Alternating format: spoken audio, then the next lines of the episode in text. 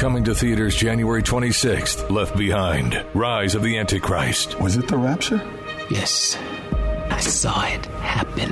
After millions of people vanish and the world falls into chaos, a charismatic leader rises to become head of the United Nations. How do we know who we can trust? Trust God. Starring Kevin Sorbo, Neal McDonough, and Corbin Bernsen. Left Behind Rise of the Antichrist. This film is not rated but suitable for ages 13 and up in theaters for four days only beginning January 26th. Go to leftbehindmovie.com. Coming to theaters.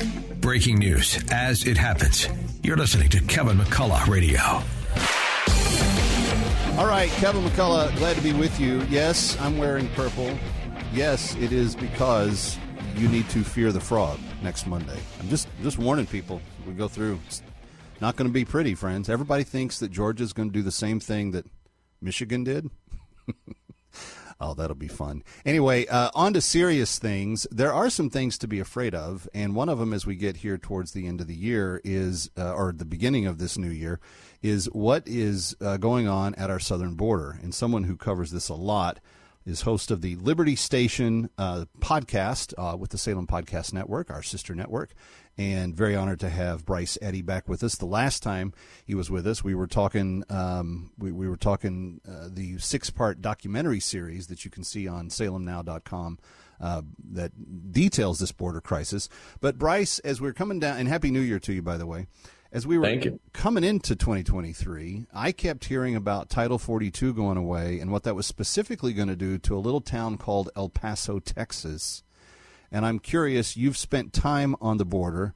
How bad is what's going on in El Paso, and uh, what does the rest of the nation need to understand about why it's so significant? Yeah, well, you know, El Paso is significant because it's becoming a shanty town right now. And to actually see what's going on the ground there would disturb people. And I think it would wake them up. And I'm glad some of that's coming out right now.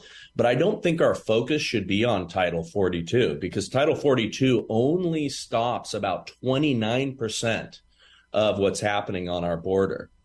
It only affects a small percentage in the grand scheme of things because if you know more about the border, and we detail this in the uh, Border Battle documentary, it's it's nations from all over the the uh, world that are coming in there, not just those that are affected by Title 42. So we, we need to get that a little bit out of our heads right now. Talk to us about what the impact of that broad sweeping influx of people from all of these countries is really uh, creating. Yeah, well, it's a it's a massive attack against our sovereignty, and I always want to remind people that our borders are essentially open, and they're open to everyone because we are losing the people that are coming through, and they're not, you know, they're not entering into a system of accountability or anything like that right now. They're not showing up for hearings. There's none of that going on.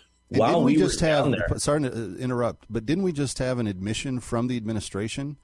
that with all those desk tickets to appear, uh, they have literally tracking on none of them, and it's like close to a half million people in just this year alone.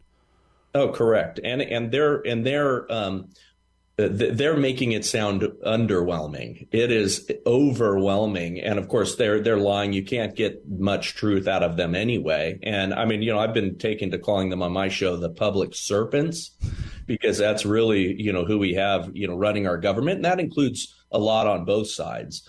But but the truth is, we had 21 different dialects coming through the border checkpoints. Um, I mean, or I should say, the holes in the border wall, um, freely walking through.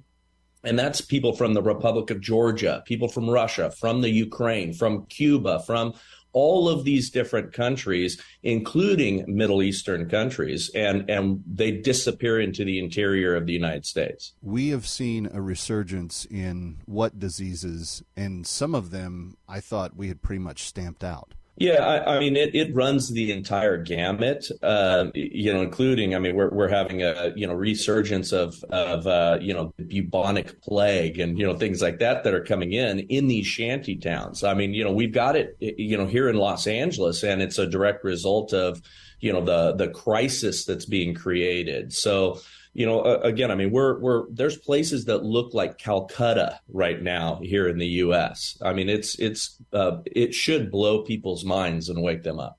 I, sh- I, certainly hope so, and I certainly think that much of the new Congress was elected on this. And I know that there are some really good guys that did get elected. We helped uh, get Corey Mills from Florida yeah. and a handful of others that are very pro American sovereignty, and and there's a greater number, I think, of American veterans that got elected in this Congress than there have been in recent uh, rounds as well.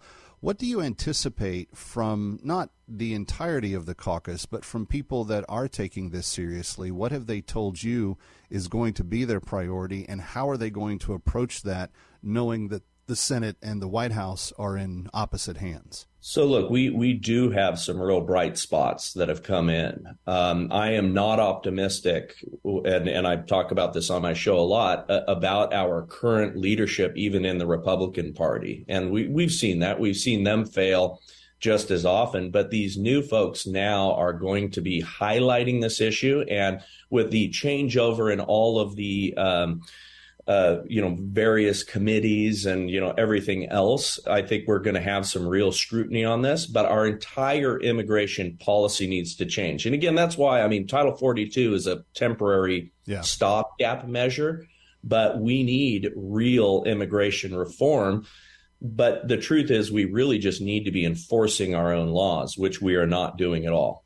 It, it seems as though, um, and it's it's even kind of unpopular again to be talking about it, but it seems as though that uh, former President Trump was so prescient in the things that he campaigned on and then pushed for in terms of policy, uh, everything from Title 42 as it relates to COVID directly, but also the wall, also the um, the energy independence that our country needs from the rest of the world and you know how we could strengthen places like Europe and other places if we were energy productive in this country. Um, the presidential race is already underway. There's going to be more and more discussion about this. From where you sit Bryce and you sit in a border state and you sit in one of the worst border states because your governor and your state leadership has completely abandoned the uh, effort here what do you want to see the presidential candidates doing about this even before the election is underway? Yeah, well, I, I think this is a, a winning campaign issue. It uh, certainly was, it was, in 2016. I mean, it, it, it, was. I mean, Trump was no dummy, which is why they um, had to work so hard to label him a dummy. Um, you know, that's that's their tactic on all these things. But he correctly identified the things that were eating us from within, and border policy is one of those things. Um, I hope to see whether it's him or a Ron DeSantis a real focus on that again, because it, it wins across the board. Um, we've been hijacked by the the crazy far left. Again, you know these people are animated by the globalists that would like to see, you know, um, uh, centralized authority on a global scale and open borders, yeah. all of that stuff, because that ultimately makes us all very weak. Um, and so they're um, if, if, they campaign on that and we have strong governors making a, a, a, really good response. I mean, Kari Lake, the reason that the entire state apparatus of Arizona was against her was because she would have solved this issue. Um, I was on her border policy team, and her focus was going to be using private uh, and public resources, and she was going to shut down Arizona's border, which would have forced uh, Texas to do the same because it would have concentrated it there. California, you know, would have been just continuing to be California. And New Mexico, the same. You would have seen, yeah, yeah, but you would have seen some real change. And we do need somebody who's going to put um, all in efforts on it. Yep. No, I agree. Bryce Eddy, uh, check him out at the Liberty Station podcast. It's on the Salem Podcast Network and anywhere you get your podcast. Just look for Liberty Station. Bryce Eddy, E D D Y is how you spell his name. Bryce, it's been fun to have you back. We look forward to talking to you often in 2023. Yeah, hey, anytime, and I appreciate you, and thanks for having me. You got it. Kevin McCullough coming right back. Don't go away. Fear the Frog.